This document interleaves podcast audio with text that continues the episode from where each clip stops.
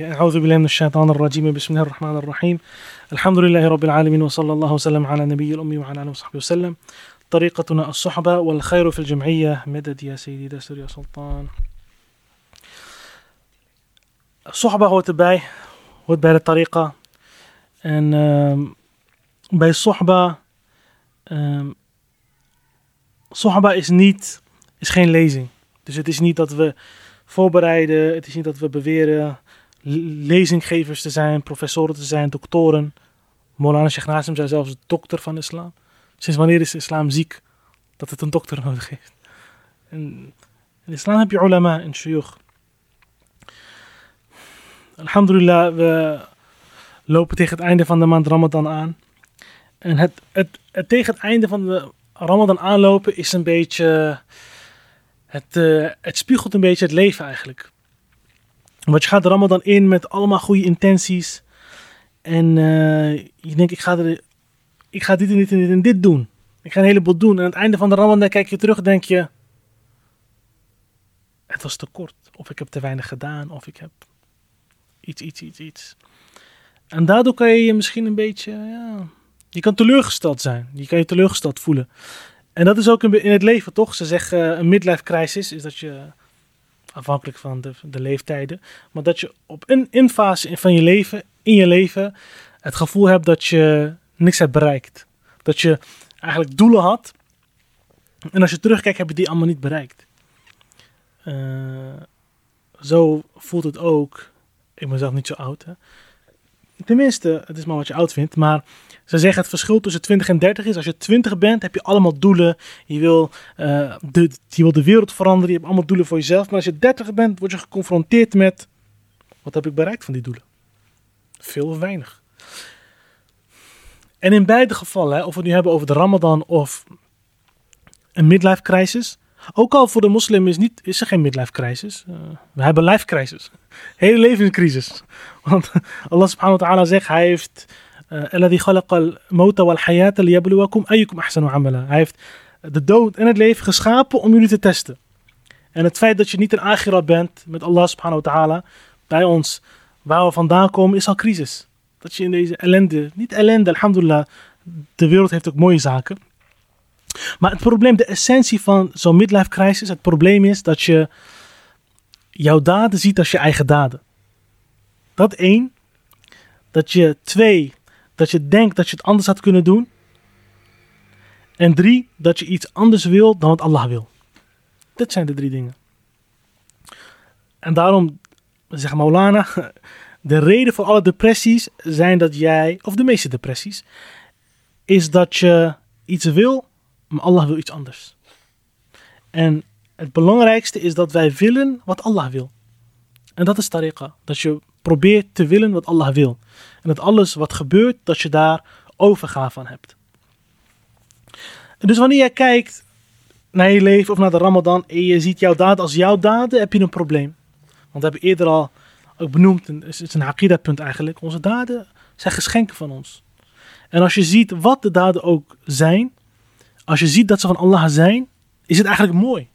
Dat je ziet, subhanallah, Allah heeft via mij, dit niet via mij, maar ik heb dingen gedaan, maar het is eigenlijk van Allah. Allah heeft dit bepaald. Dus dat je in jouw eigen leven, in jouw eigen daden, zie je in die zin, tussen aanhalingstekens, zie je Allah subhanahu wa ta'ala. Net als Imam al-Ghazali die zegt, als jij een brief ziet met geschreven woorden, dan zie je daarin ook de pen. Want je ziet dat de woorden een resultaat van de pen zijn. Maar hij zegt de pen, als je denkt aan de pen, denk je ook aan de hand. Want je weet dat die pen een instrument was in een hand van iemand. En als je denkt aan de hand, denk je ook aan de persoon die je deed. Dus zoals de woorden een resultaat zijn of een gevolg zijn van iemand die schrijft, zo zijn onze daden het gevolg van Allah's wil. De vraag is dan, niet de vraag... De kunst is dan om adab te hebben met Allah subhanahu wa ta'ala. Een van de awliya Allah. Ik denk Abu Yazid, niet Abu Yazid al-Bistami. Dat is volgens mij... ik denk Sahl al-Tustari. Hij zegt, maar wat is dan de adab in deze situatie?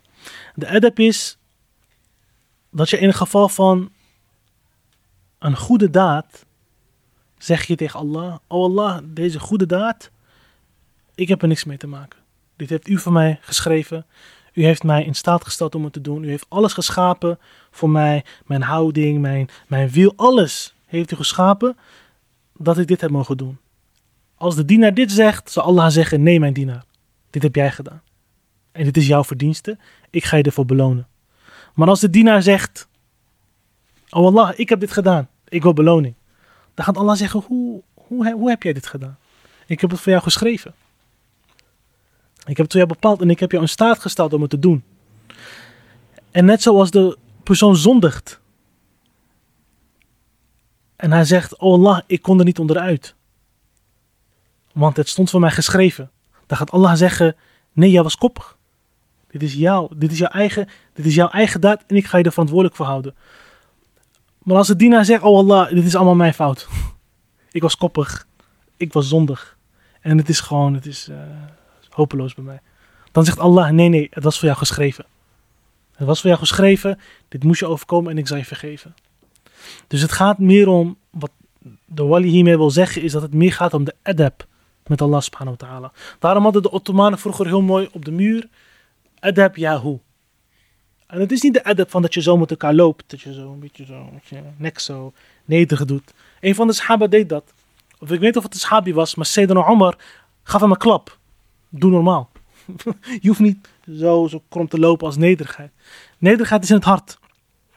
En wat is de echte nederigheid? Of tenminste, waar begint de nederigheid? Of de adab? Is dat je ziet dat jij ten opzichte, en ook al kan je het woord ten opzichte niet echt gebruiken, maar ten opzichte van Allah ben je niets. Want gewoon niets ten opzichte van Allah. En daarin zijn we allemaal gelijk. Dus als je dan naar iedereen kijkt, zie je in feite zijn we allemaal niks vergeleken met Allah. Ook al is het woord vergeleken met niet helemaal passend. En dit is de echte adab. Dit is de echte adab met Allah subhanahu wa ta'ala. En daarin zal ook geen hoogmoed zijn en afgunst en al dat soort zaken. Alhamdulillah. Het is heel interessant. We hebben nu een microfoon. Subhanallah, een mooi stukje technologie. Dat is van opening van Allah. Wat interessant is aan een microfoon. Kijk, Maulana Sheikh Nazim zei, als een woord wordt uitgesproken, is het wijsheid. Als het wordt geschreven en je leest het, wordt het informatie of kennis. Want ook als we hier spreken, is er een groot verschil. Wanneer we spreken, dus wat ik spreek, of wij spreken, is akoestisch signaal. Een akoestisch signaal. Dat wordt, door de microfoon wordt het als een elektrisch signaal, wordt het verwerkt. Beide is spraak, beide hebben betekenis. En dat wordt vervolgens via een box weer ergens op een andere locatie, op een ander moment, op een ander tijdstip wordt het uitgezonden of wordt het weer hoorbaar gemaakt. En subhanallah, dat is alleen wat je hoort elektronisch is anders dan akoestisch. Want zelfs als je naar moleculen kijkt, vroeger dachten ze 100 jaar geleden, dat is waar een heleboel moslims de mist in zijn gegaan. 100 jaar geleden dachten ze, we hebben de wereld uitgevogeld. We zijn gekomen tot celniveau of hoe ver ze toen ook waren. Dit is het. Maar nu blijkt, hoe dieper je gaat in de mens, hoe groter het wordt. Het wordt niet kleiner. Dus je vindt, hoe dieper je gaat, hoe groter het wordt. Alsof je universa daar vindt. En zo zijn de woorden, daarom zijn de woorden belangrijk. De woorden van de Awliya Allah hebben een betekenis, maar hebben ook in die woorden, in de daadwerkelijke uitspraak. Ik heb het niet over datgene wat wordt opgenomen, maar in de aanwezigheid van de Awliya Allah zit in hun woorden iets wat de microfoon misschien niet kan waarnemen.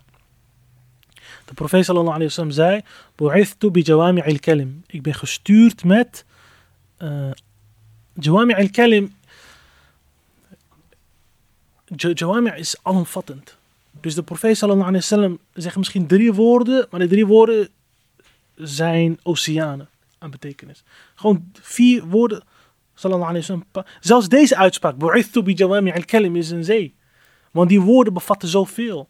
Daarom, als Allah subhanahu wa ta'ala praat over de Koran en over de roeping van de profeet, lima yuhyikum, wat jullie tot leven brengt. Maar de microfoon, subhanallah, die neemt bepaalde dingen waar en bepaalde dingen niet. Dus als je een oor hebt, een instrument om het te horen, dan hoor je wat iemand zegt. Dus een microfoon hoort wat ik zeg. Maar als je geen oor hebt, hoor je het niet. Dan zijn die trillingen er, maar je hoort het niet. En dat komt, dan komen we bij het hart. Dus wanneer je samen bent, het hart neemt dingen waar. De vraag is alleen, staat het instrument aan? dat hart staat die aan om die signalen op te kunnen vangen. En dat is wat de bay'a doet. Het brengt je in connectie. He, op je telefoon zie je toch een not connected. Dat is exact hetzelfde woord. Dat er verbinding is. En gebed is ook weer verbinding. Om verbinding tot stand te brengen. En Allah subhanahu wa ta'ala, het is heel duidelijk in de dien dat Allah de profeet sallallahu alaihi wasallam heeft gestuurd als middel om Allah te leren kennen. Dat is heel duidelijk. Dus met de bay'a, met het vinden van de sheikh. En op het moment dat iemand de bay'a neemt, daarna probeert te leven, is er connectie. En dan gaat het hart aan, als het ware. En daarom zegt de dichter Al-Hallaj, dat de harten van de mensen van liefde hebben ogen. En die zien wat anderen niet zien. En dat is iets wat wij als moslims, dat is iets wat getraind kan worden. Door met mensen te zijn die dat kunnen. Die kunnen met hun hart denken. Die kunnen denken met het hart. En in het Nederlands heb je het woord niet, maar to outsmart. To outsmart de intellect. Om slimmer dan je intellect te zijn met je hart. Inshallah, we gaan de Ramadan binnenkort verlaten. Inshallah, nog een paar dagen. Dus mogen Allah ons tawfiq geven om de laatste dagen goed te benutten. Vergeven voor onze tekortkomingen daarin. En accepteren wat gedaan is. En het is altijd belangrijk, afsluitend.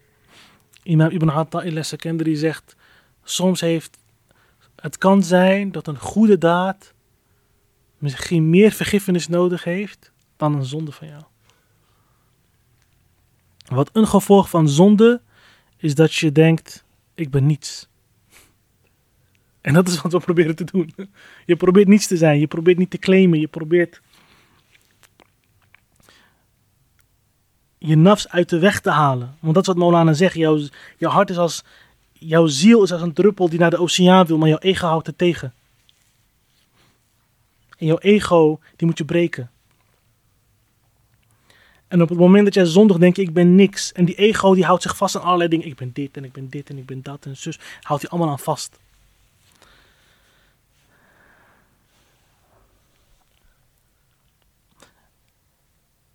Maar bij een goede daad kan je denken, oh, zoveel valkuilen. Wat heb ik dit goed gedaan? Ik heb de daad gedaan. Ik ben beter dan de ander. Misschien ben ik een heilige. Allah. Kan je denken, ah. En dan kom je. En dat is het probleem. Daarom is jama'a zo belangrijk, bij elkaar komen. Want als je alleen gaat aanbidden, weet je niet. Dan kom je onder de mensen en dan denk je, oh kijk, deze mensen die allemaal minder spiritueel zijn dan ik. Als je alleen met ego. Maar als je met elkaar bent, ben je inshallah beschermd daarvan. En daarom is jama'a, samenkomen, zo belangrijk. Ik heb de afgelopen paar dagen met best wel wat broeders gesproken. Twee thema's komen steeds terug. Eén is, hoe regel je met je vrouw dat je naar de dhikr gaat? Ja, Allahu Akbar. Ze komt zo vaak terug, ongelooflijk. Subhanallah. Wat is het antwoord? Het antwoord?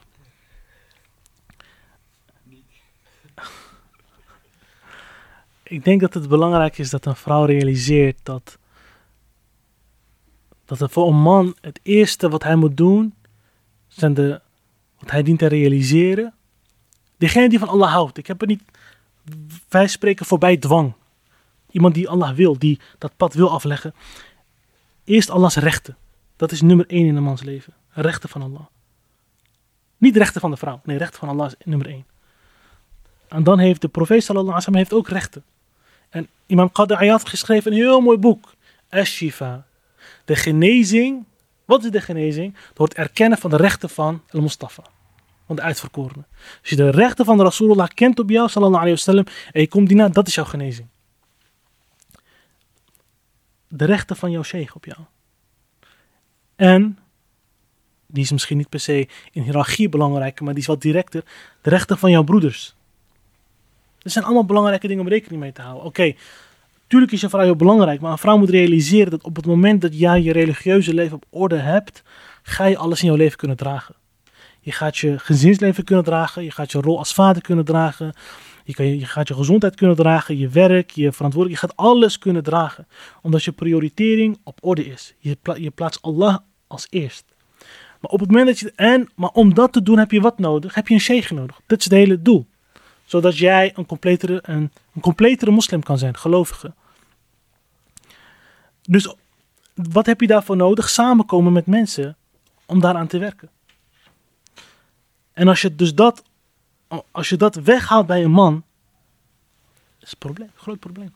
Dan gaat het rustig, langzaam maar zeker gaat dat bergafwaarts. Gaat die dingen verwaarlozen en dan krijg je andere problemen. Dat een vrouw misschien hem niet meer gaat respecteren of andere. Maar dat is een verlengde daarvan. En een ander iets is alleen aanbidden. Hoe belangrijk is het om naar een dhikr te komen? Dat is heel belangrijk. Heel belangrijk.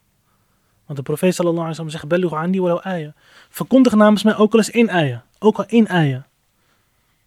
En nu, zeker hier, waar mensen op zoek zijn naar iets in hun leven.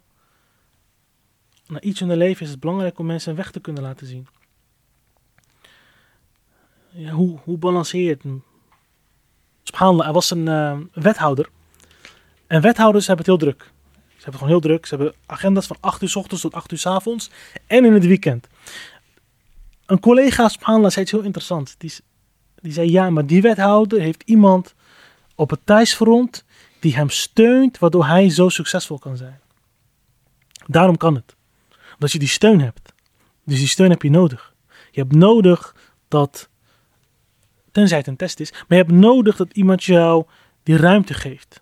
En daarvoor moest je het gesprek aangaan. Maar ik denk niet dat je bij Allah subhanahu wa ta'ala kan komen als Allah zegt, waarom heb je dit werk niet gedaan? Waarom heb je niet aan je ziel gewerkt? Waarom heb je niet... Oké, wij mensen zijn allemaal zondaar, maar wat heb je eraan gedaan? Geprobeerd. Wat heb je eraan gedaan? Dat je zegt, ja Allah, mijn vrouw wilde niet dat ik kwam. Aan de andere kant, mannen moeten goede mannen zijn voor vrouwen. Dat is natuurlijk belangrijk. Maar dat leer je van mannen, niet van vrouwen. Van goede mannen leer je om een goede man te zijn, niet van vrouwen. En dat is een ander probleem. Het probleem is dat er weinig mannen zijn om ons te leren hoe we mannen moeten zijn.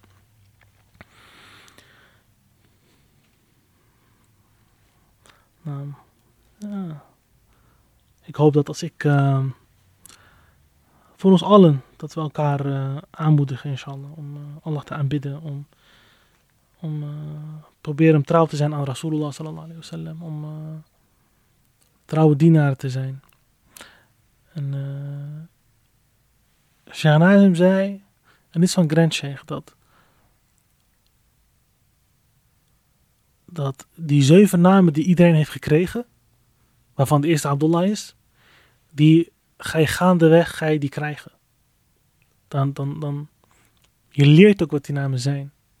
Maar dat is een proces. Dus het begint bij, zodra je standvastig bent met de wekelijkse dhikr, Allah ziet dat. Je bent standvastig. De profeet sallallahu alaihi wasallam weet dat, ziet dat. Wij geloven dat hij het ziet. Sallallahu alaihi wasallam hoeft niet diplomatiek te zijn, hij ziet. De sheikh, als zijn echte sheikh, zijn echte wali, dan ziet hij dat, dan weet hij dat.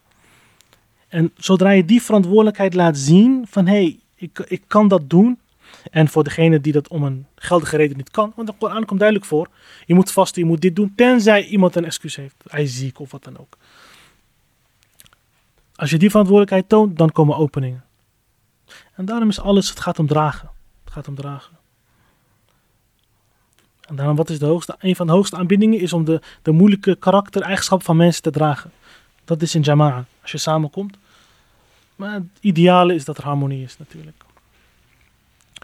Mogen Allah subhanahu wa ta'ala ons vergeven, inshallah, mij vooral, jullie ook natuurlijk. We hebben allemaal op zoek naar vergiffenis. Mogen Allah ons meer liefde geven, mogen Allah ons harten vullen in deze gezegende maand. Ons meer liefde voor Allah subhanahu wa ta'ala, meer liefde voor de profeet en zij die geliefd zijn bij Allah subhanahu wa ta'ala. Ook liefde voor goede daden, liefde voor onze familie, onze naasten, zelfs voor onze vijanden. Zolang het ons maar niet uit balans haalt. Bi hurmatil habib, hurmatil fatiha.